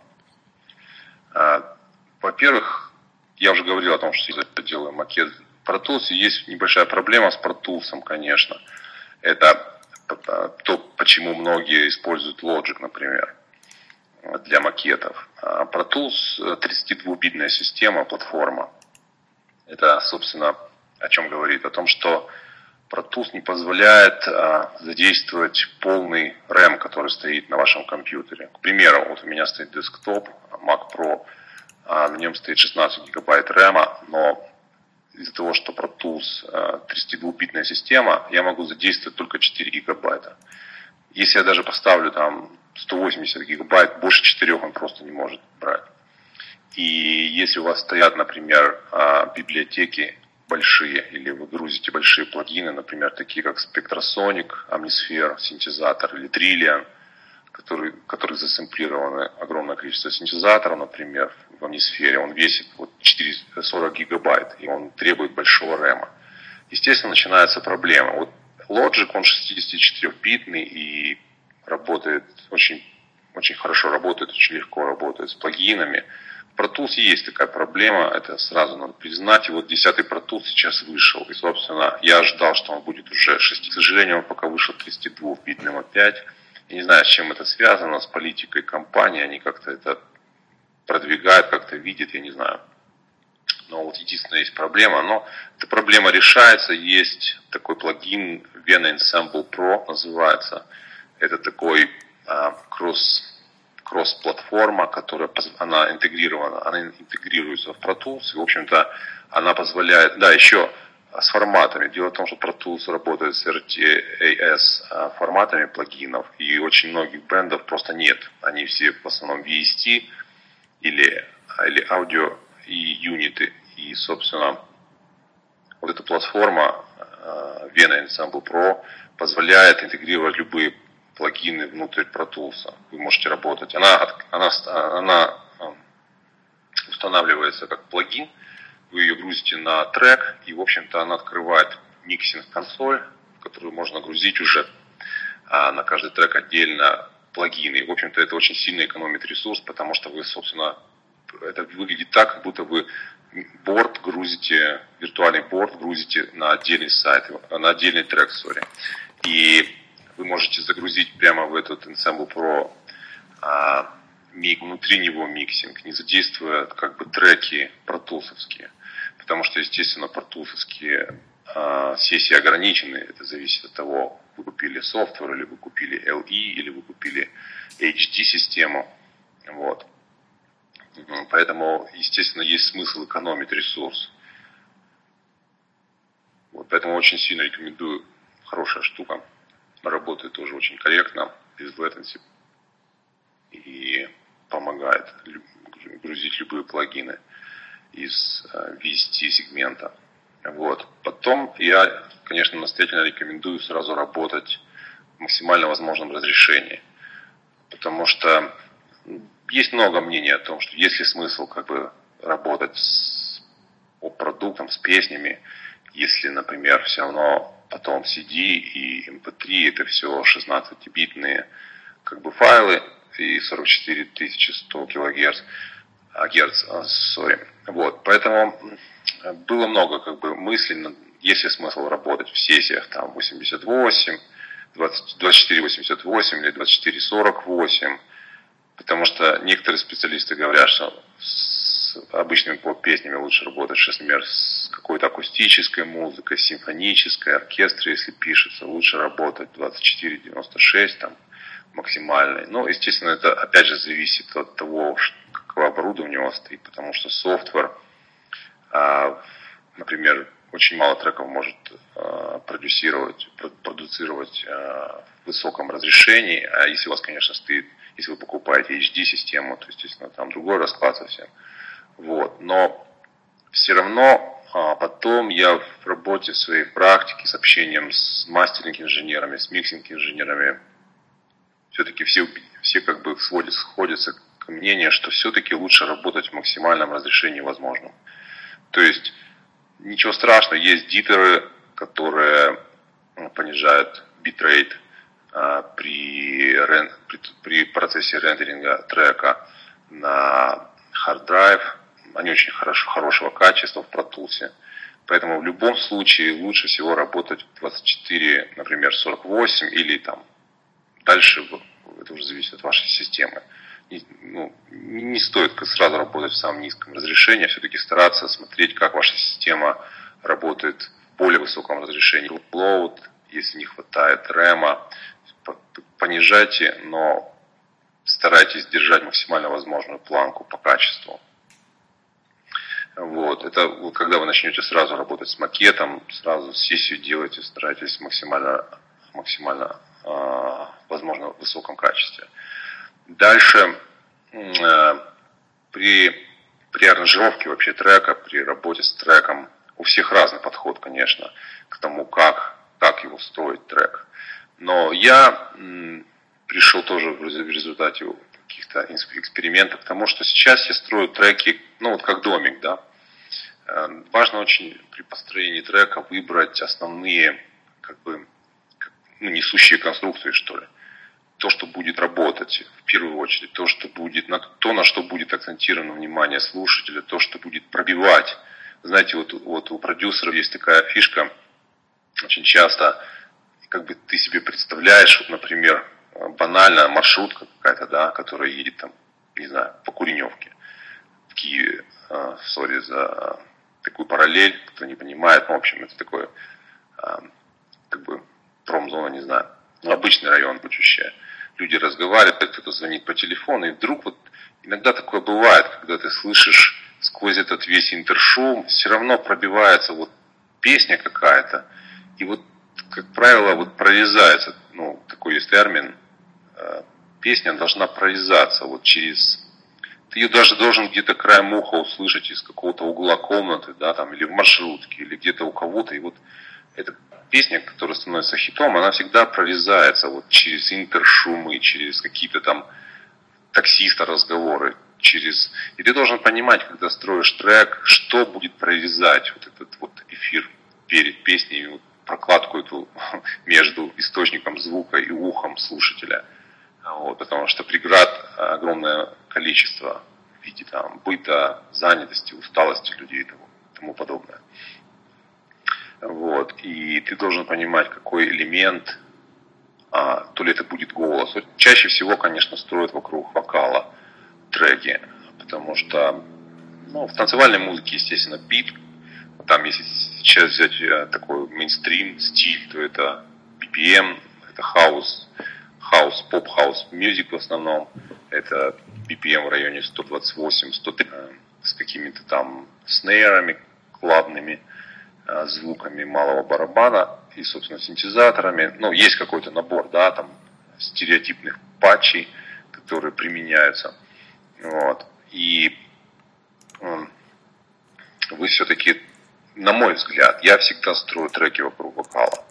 Я стараюсь, естественно, сначала поставить вокал под какой-то там минимальный бит и дальше строить, исходя из этого, потому что вы можете нарулить классный бит, он классно работает с басом, но, как правило, так делают диджеи, которые делают а, сначала трек, а потом ищут вокалиста, то есть какую-то придумывают партию или посылают вокалистам, как сейчас бывает ну, очень распространено, да, например, на Фейсбуке ищут вокалиста какого-то, и там, hey, what's up? Там, ты классно поешь, а я вот диджей такой-то, посмотри мои работы, я там в топе где-то, и вот давай что-то вместе заделаем. Ну, вокалист говорит, окей, круто, давай. И как бы этот битмейкер, диджей присылает ему бит. Правило, это состоит там из барабанной партии, какого-то баса, да, и синтюка, например, какого-то, или сольного, или там, или там какой-то epic синтюк большой, такой широкий звонкий. И тогда уже вокалист как бы из минимального такого набора начинает там поверх что-то тулить. Но в работе саунд-продюсера, с артистами... Hey, James Wedmore here, and I want to thank you so much for taking the time... Гитару под пианино, и, собственно, надо отталкиваться от голоса, потому что люди будут ходить. Особенно то, что касается Украины, там, России, если будут ходить на концерты, они будут хотеть видеть артиста, слушать его, ой, как поет, какая красивая девочка, или того, ну, такого плана. Вот. Поэтому, естественно, нужно строить вокруг голоса. Голос продается в первую очередь в поп-музыке. Вот. Когда вы строите уже потом партии баса, например, там, гитары, все-таки нужно это строить вокруг вокала. Ну, это мое субъективное мнение. Кто-то может работать по-другому абсолютно. Это не я не истина в последней инстанции, еще раз говорю, я просто делюсь своим опытом. Я строю вокруг, вокруг вокала. И когда я строю песню вокруг вокала, я все-таки э, стараюсь слушать группами, как это работает. Я стараюсь послушать, как работает вокал просто с барабанами, да, как вокал работает с басом отдельно. Э, например, на заре там, своей деятельности, когда работал интерном, работал там э, ну, помощником там что-то помогал, я слушал и часто очень слышал вокал, э, треки, которые вот, что называется, замазаны, да, когда нет каких-то четких, ну, ставил, вот, например, фирменный трек какой-то там, Тексис или там какой-то тот же Малока там. Я слышу, да, там все партии четко. А вот наши треки часто слышишь, вот каша такая идет, да, стена какая-то. Я говорю, ну а зачем там, например, вот продублировано 8 синтезаторов там практически, а у них разные хвосты, например, да, или разная компрессия, они по-разному с грувом работают. Ну, это создает плотность, так трек шире звучит, но на самом деле это неправильно. Нам, я уверен, что трек звучит лучше всего, когда а, вокал, например, и группа работают отдельно, когда минимум инструментов работает правильно, тогда, если вы слышите, что, например, вокал работает с басом, отдельно хорошо с пианино, вы попробовали выключить вокал, сыграть это все, барабаны, бас, например, пианино вместе, потом подключили вокал, и оно должно работать вместе. Если оно будет работать на каждом этапе построения песни, как домика, значит оно будет не работает на какой-то лесенке, шаге. Заканчивайте и возвращайтесь. Значит, что-то вот на каком-то этапе вы не так сделали. То ли бочка не так грувит, неправильная доля какая-то, то ли мало нужно поменять, то ли, то ли звук, например, там хета, да, какой-то неправильный. Еще бы на первом этапе я не, не ну, как бы предлагаю не зацикливаться на, именно на звуке, потому что очень часто бывает такое, что люди начинают продюсировать песню, делать ее а, как макет еще, и начинают уже зацикливаться на подборе звуков. А это такая, ну, знаете, зараза, когда ты ставишь плагин какой-то с очень большой библиотекой, и люди просто сидят и ставят на луп какой-то там 4 такта и просто тупо клацают там вот хеды, да, там. И человек сидит уже и перестает через там 10-15 минут понимать, зачем он это делает. Он просто сидит, тупо убирает хед. Зачем, непонятно. Это прожигание времени, на мой взгляд, тупое. И это не обязательно. Выбрали примерно какой-то там, да, я предлагаю, я рекомендую всегда сделать какой-то рабочий набор рабочий набор, такой как библиотечку маленькую, под библиотеку, в которую сложить, например, а, звуки, например, если вы работаете в каком-то определенном жанре, да, тогда сделать как бы себе библиотеки по жанрам. Потому что, например, если мы говорим о барабанных каких-то плагинах, то Native Instrument там предлагает Battery, я им пользуюсь, прекрасный плагин для электронной музыки. Но у него есть много разделов, есть House, есть Ambient, есть Electro, там есть даже живые разделы там, с барабанными бочками. И вот, например, там 40-50 бочек живых там, с разными румами, с разными дилеями, с разными оверхедами стоят уже прописанными. И желательно как бы это вкус, вкусовщина, конечно, то, что вам нравится. Но выберите там 5, например, да, 5 звуков бочек, там 4 снейра, там 5 каких-то хетов, которые вы чаще всего используете. И тогда при разработке макета вы не будете терять время на проклацывание, на вот поиск просто на прожигание э, драгоценных минут. Вы просто берете сразу эту бочку там из этой библиотеки, сразу снейр поставили. В принципе, у вас плюс-минус, вы понимаете, что будет все нормально. Вот. И если у вас не работает на вот этом этапе, значит возвращайтесь. Значит, какой-то инструмент лишний, какой-то инструмент э, попадает по, по, по э, тесситуре звучания, по тембру перебивает. Ну, нет смысла дублировать там, да, там звук с баса и звук а, например, там в синтезаторе какой-то, который будет перебивать. Просто будет ну, желательно стремиться к тому, чтобы было там 5-6 инструментов, но делать инструменты сами шире, богаче, там, дилей, вешать на них эффекты, чем просто, например, вам кажется, что не хватает саунда, он какой-то куцый, и вы начинаете еще тулить туда, там, еще два инструмента, еще дудки, еще там саксофон, еще там какой-то звучок. Вместо того, чтобы, например, поработать вот конкретно с каким-то одним тем звуком, который есть, и его развить. Вот. Поэтому я больше стараюсь все-таки склоняюсь к такому прагматичному мини минимализму, но с разработкой именно а, звуков. Не брать готовый звук, да, там какой-то, вот поставить не подходит, так, нафиг, давай там 45-й возьмем, а все-таки стараться близко к тому, что вы слышите у себя в голове звук взять и попытаться его разработать, развить, добавить в него эффекты какие-то, потому что, естественно, практически все плагины, с которыми, которые есть на рынке, они позволяют работать со звуком. А, вот, поэтому, да, самое главное при разработке макета это то, что не делайте много там сразу инструментов, но они должны все работать и звучать, звучать чисто.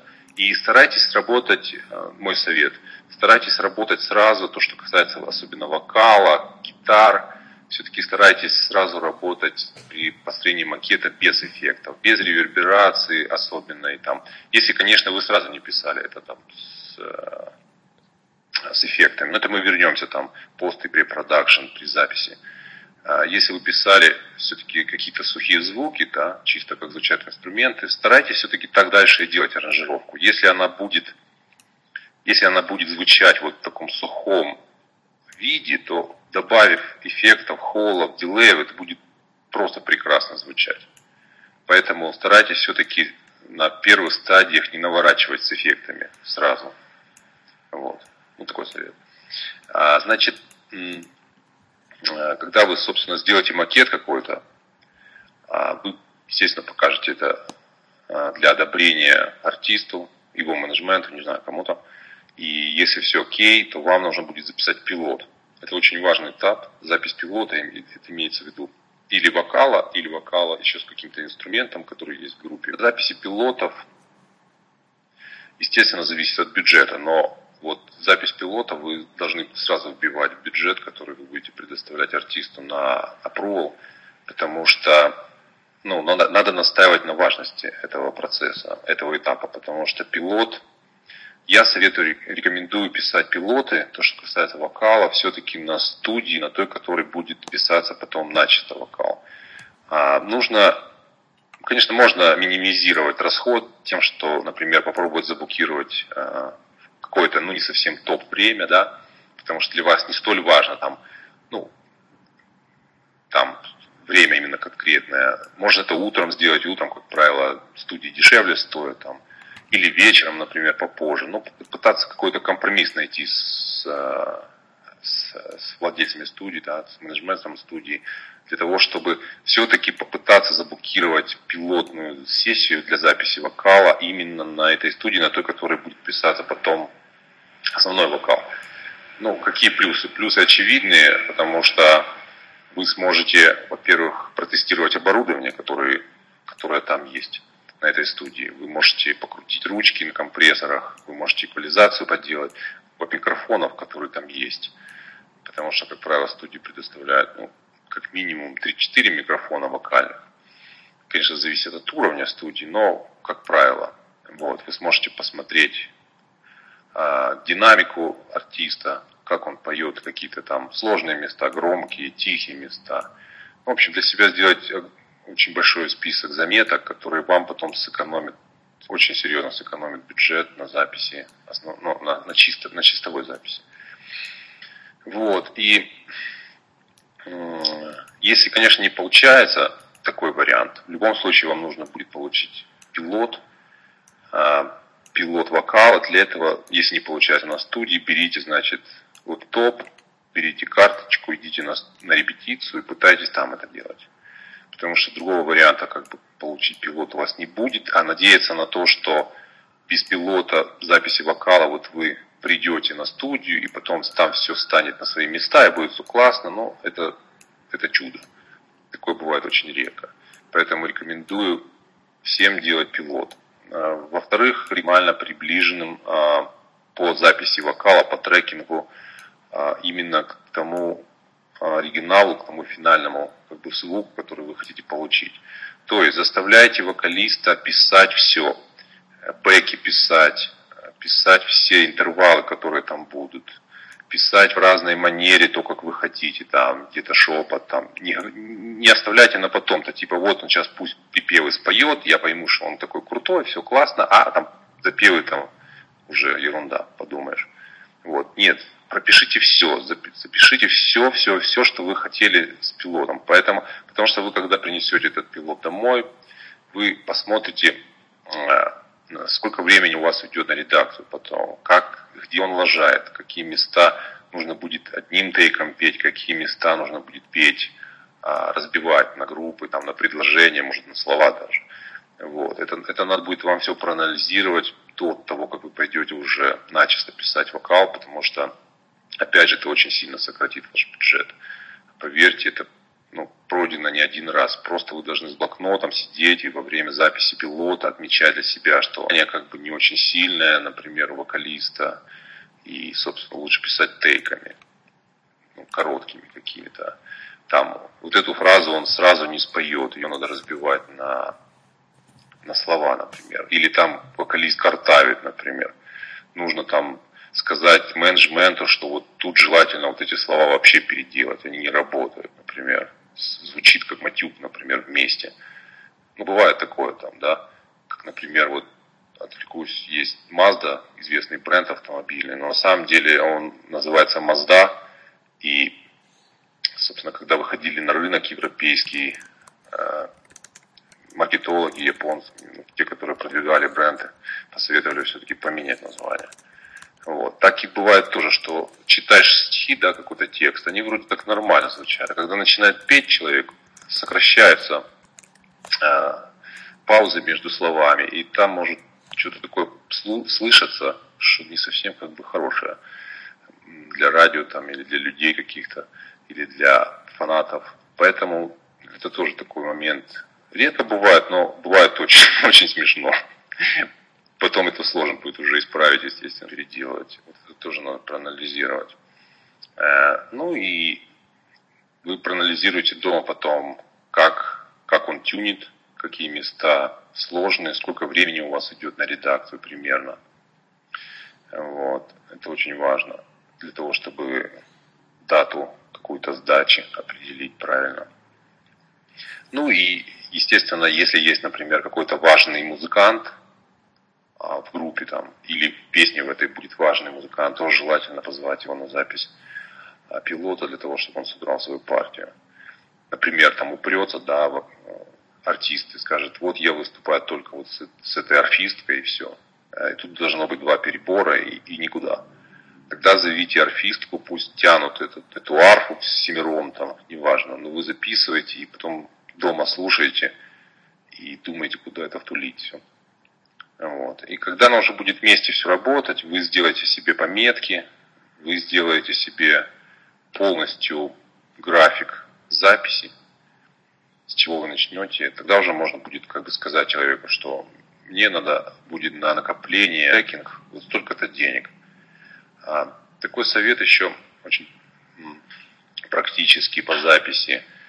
У нас, как бы в Украине, в России, насколько я знаю, практикуется такой, ну, как бы метод записи, когда люди просто нанимают студию, покупают время и пишут там все.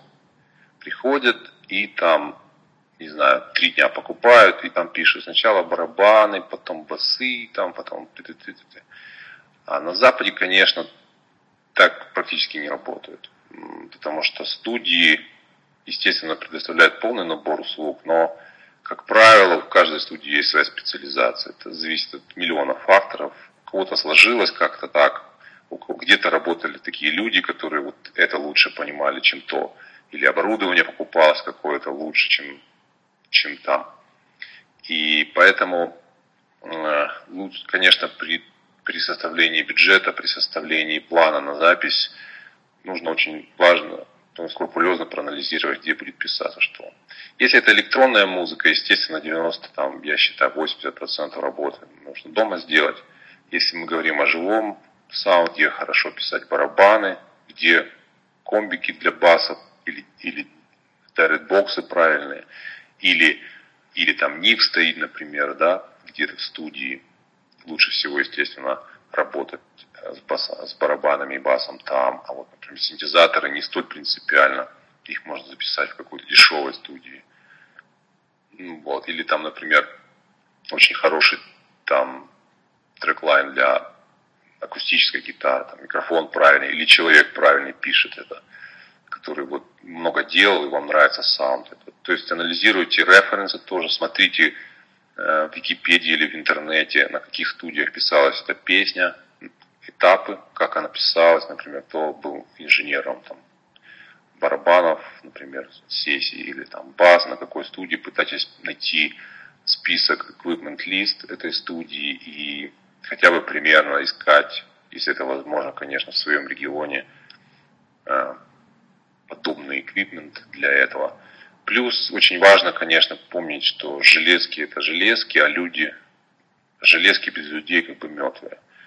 Поэтому тоже интересуйтесь, вот, где инженеры, они, например, там писали океан да, например, вы поинтересуйтесь, на какой студии это делалось, кто это писал, кто, кто был именно инженером, который там ставил компрессию, там, ну, в общем, вот эти все моменты. И все-таки старайтесь работать с правильными людьми и не бойтесь работать на разных студиях. В конечном счете это обогатит саунд, оно добавит оттуда, оттуда, оттуда что-то.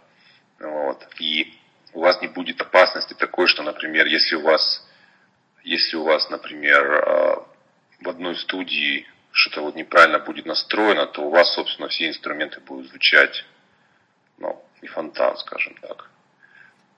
А если вы будете делать это на разных студиях, то больше вероятность как бы потерять что-то или там неудавшуюся сессию переписать. Но потерь денег гораздо меньше в таком случае. Вот. И когда вы определили студии с правильными людьми, с оборудованием, а, значит, назначается, естественно, дни для записи.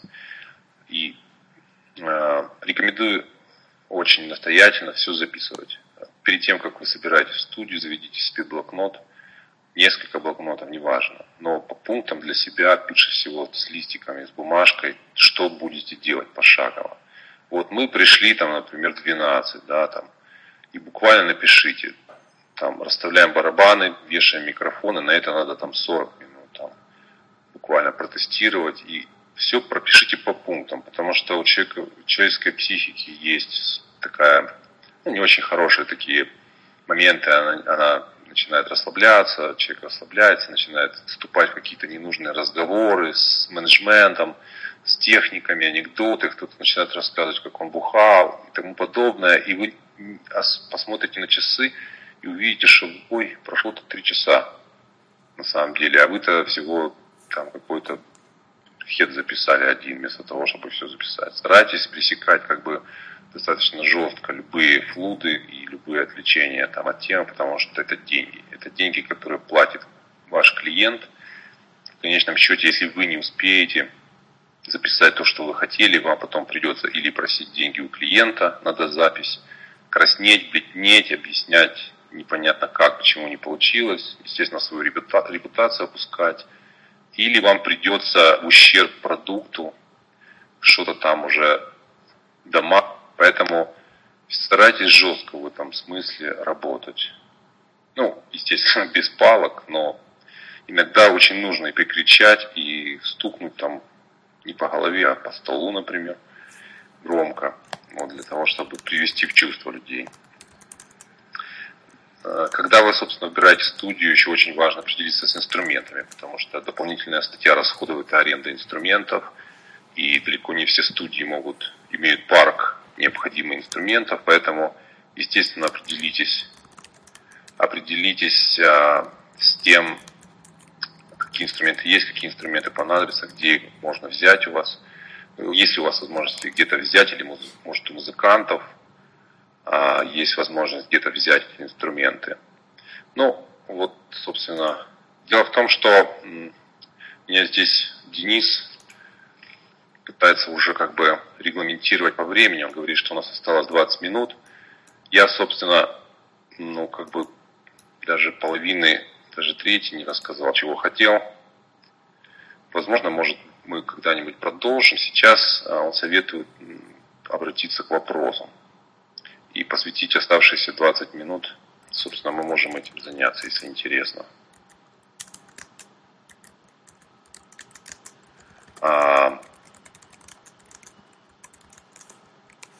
вот вопрос такой, как определить, что записано на этапе трекинга партии пригодны для работы.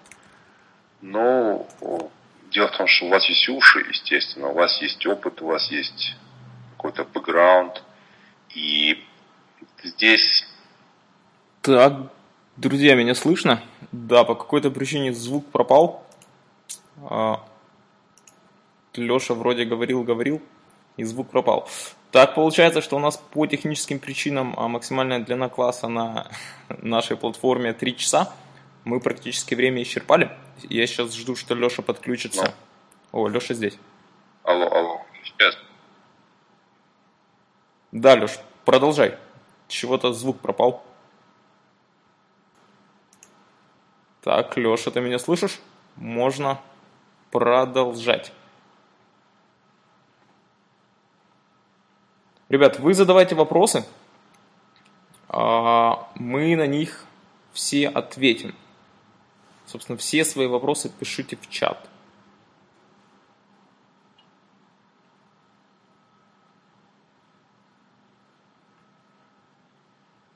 Запись, да, запись вебинара будет, запись идет.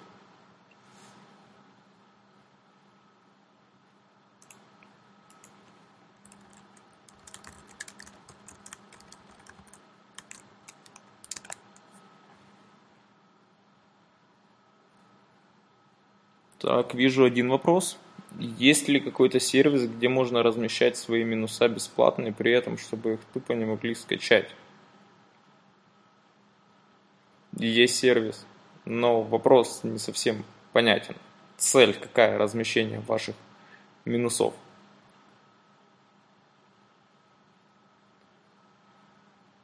Так, Ambivert – это вопрос конкретно технический к Алексею. Вот. Повторить прошлый вебинар. Скажите, какой именно прошлый, потому что в последнее время у нас было много вебинаров. Для продажи. Да, посмотрите сайты, вы можете разместить свою музыку на сайте Vimeo Music Store. Я сейчас ссылочку в чат сброшу вот здесь вы можете продавать свою музыку, собственно, там вы можете продавать музыку для кинофильмов, ну и в целом, которая будет использоваться в видеопродуктах. Вот, также можно, можно размещать музыку на Jamendo. Вот, можно размещать музыку на аудио Jungle. Кажется так.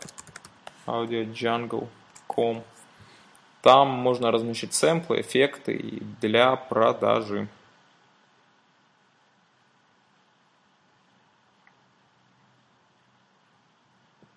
О продюсировании вокала, о мастеринге.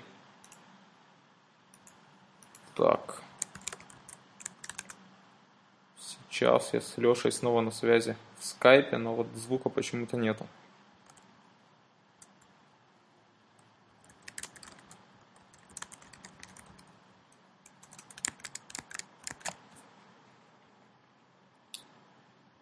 Так.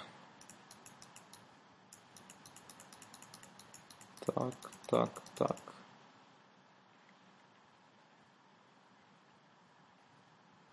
Тему вебинара скажите, пожалуйста. Поговорить о мастеринге цифровом и аналоговом. Я надеюсь, что Леша читает ваши вопросы.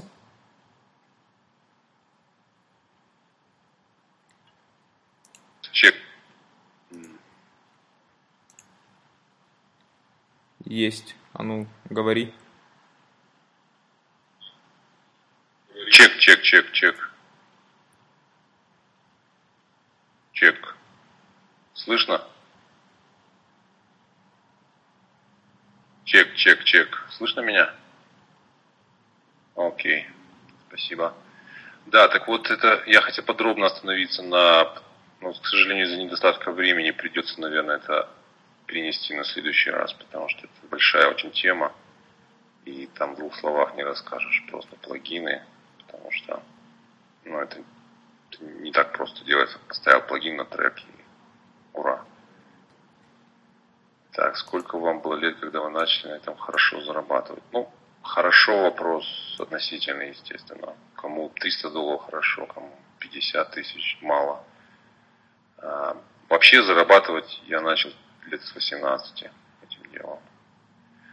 Вопрос, имеет ли смысл переезжать в Киев ради опыта работы на студии или все эти знания сегодня можно получить в онлайн? Есть смысл. Онлайн это хорошо, но это, это как балером заниматься онлайн. Так. Послушать продолжение. Вот, да. Вебинара мастеринге.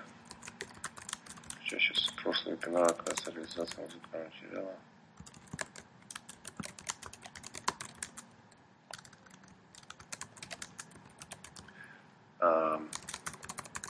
Вам спасибо за то, что слушаете. Это, в принципе, ну, это не просто все, конечно, с чьих-то слов с чьих-то слов это все для себя потом реализовывать, но хотя бы если там процентов 5 задержится в голове или там получится понять, осмыслить, это уже будет неплохо.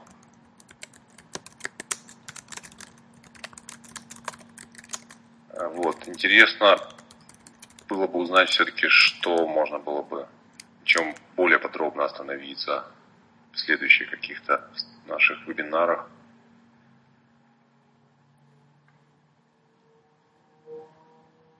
Вот, я так понимаю, всем Игорю а, Сироджа интересна значит, мастеринга тема.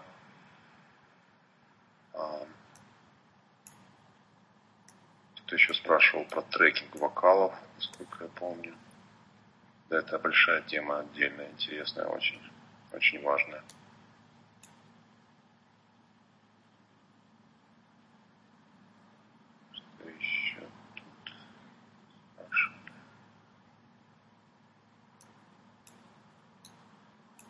Вот, да, продюсирование вокала, это много чего можно рассказать.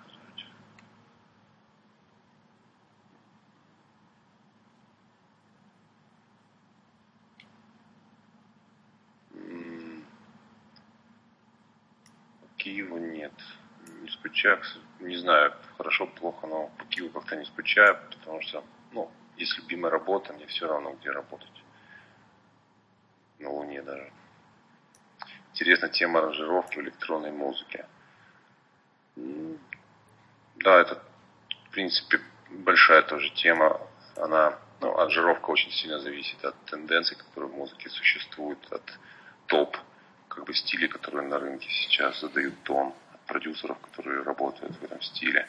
Ну, естественно, от инструментов, которые задействуют люди. Это очень важно, конечно, понять парк инструментов, которыми пользуются топ-диджей для того, чтобы похожий звук как бы нарулить у себя. И артисту, так и саунд-продюсеру.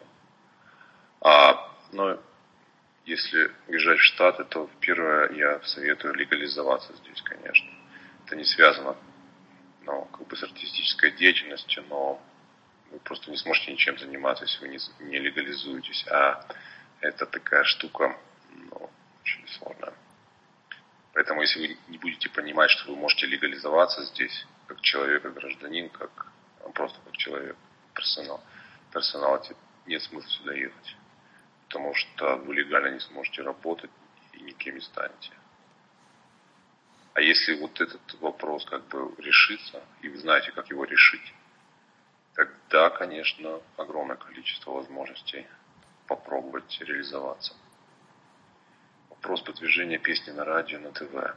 Насчет ТВ сейчас, конечно, сложно сказать. Не знаю, в каком состоянии находится телевизионный рынок музыкальный в, в СНГ. Здесь с ТВ очень плохо все. MTV практически не ротирует больше ничего. Все на YouTube переходит на Vivo. Вот, поэтому... А с радио это отдельно тоже очень большой разговор для продвижения артиста. Вы сами делаете мастеринг или отдаете на студию? Да, я отдаю на студию мастеринг. Здесь как бы в Америке вообще к этому относятся по-другому. Здесь стараются все а, ну, разбить на этапы, для того, чтобы разными этапами э, занимались люди, которые получили образование непосредственно в этом деле. Потому что это разные сегменты как бы, деятельности, мастеринг, mixing и именно продюсирование. Кроме электроники вы что-нибудь создаете? А, рок нет. А, я еще занимаюсь симфонической музыкой. Я делаю музыку для, для пока для короткометражных фильмов и для рекламы. Answer, please. That's one question. Fine. Which are which? Это забудьте про ТВ. Ну да, в общем-то. Какой должен быть продюсер набор инструментов для выступления live? Ну, это зависит, естественно, от треков, который, который был сделан. Но я, например, фанат Вайруса, я фанат Муга, вот. И прикольно, конечно, это такой мой, мой чисто такой набор любимый. А в каком стиле вы пишете музыку? Ну, группа Stereolizza с двумя Z, набейте в гугле собственно, будет понятно. Сколько денег стоит мастеринг, миксинг в Штатах? Зависит от человека, какие кредиты у человека. Максимально то, что я видел по миксингу, это 6 тысяч долларов за песню. Это, это ну, такой мужчина, человек с трудно выговариваемой именем и фамилией. Он работает с Люком Готвальдом и с Максом Мартином. Для них миксинг делает для всех треков. Бритни Спирс альбомы, Кеша, а, потом Тайо Круз, там большой список. Вот. Я работаю с Ариэлем Шобазом по миксингу. Он, основной его кредит это Ники Минаж. Вот. Он немного меньше берет. Не буду раскрывать коммерческую тайну. Сколько, но меньше. Вот. А есть, конечно, ребята, которые там пытаются за 200 долларов делать за 300. Но нужно все как бы большие миксинг-инженеры проходили такой же путь интернов. Они все работают ассистентами у больших да, заказов, как правило. Топ-миксинг-инженеров много, и они не справляются. Им нужны люди, которые тоже будут сидеть просто, просто крутить ручки или делать черновую работу.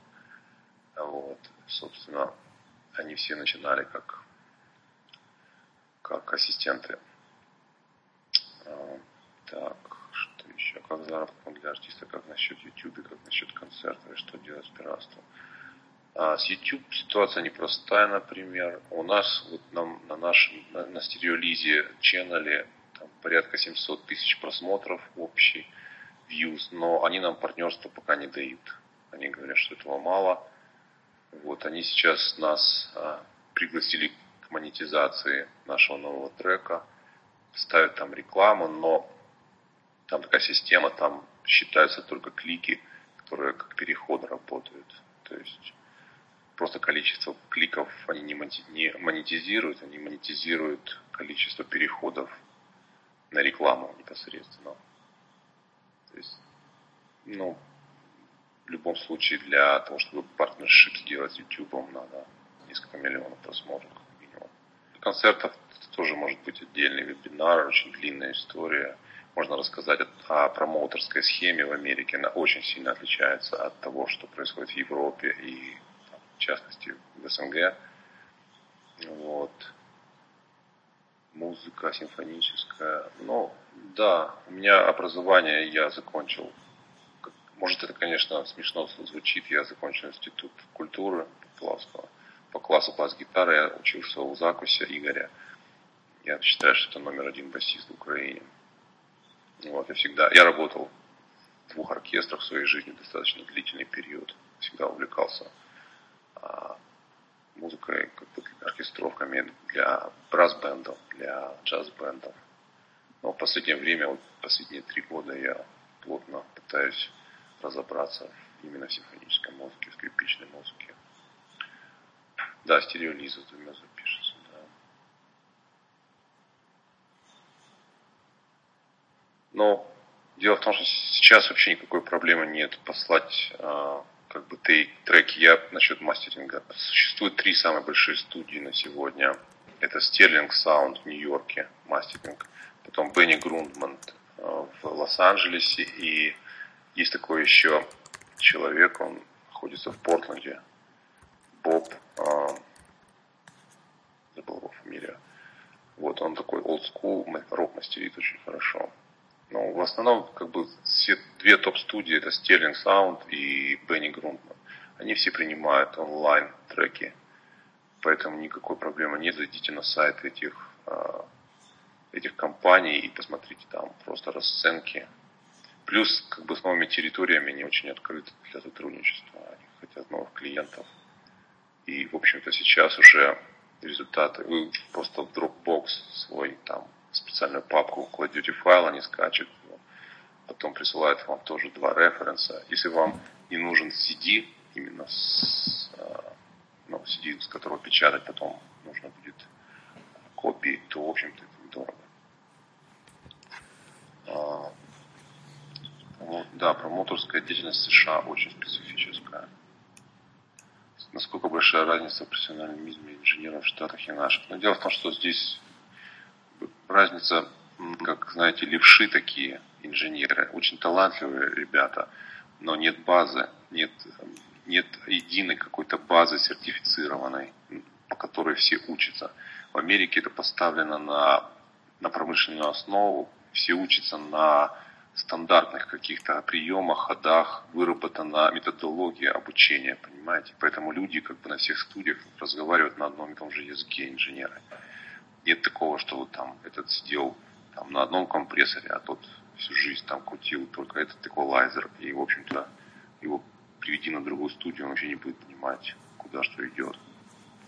Это, это существенная разница, конечно, именно в базе. Плюс э, американский рынок, он очень денежный и, естественно, из-за такого потока артистов огромная практика. Огромная практика у инженеров на студиях. Поэтому это ну, тоже большой плюс. А, вы хотите написать эти имена в чат, это имеется в виду по мастерингу. Стерлинг Саунд, да, и Бенни Грундман. Берни Грундман. Или можете просто забить Брайан Биг Бас. Вот оно выдаст ассоциативные э, теги на Берни Грундман Studios в Лос-Анджелесе. А, дело в том, что я не знаю, куда это написать. Я, я чатом не а вот. Да.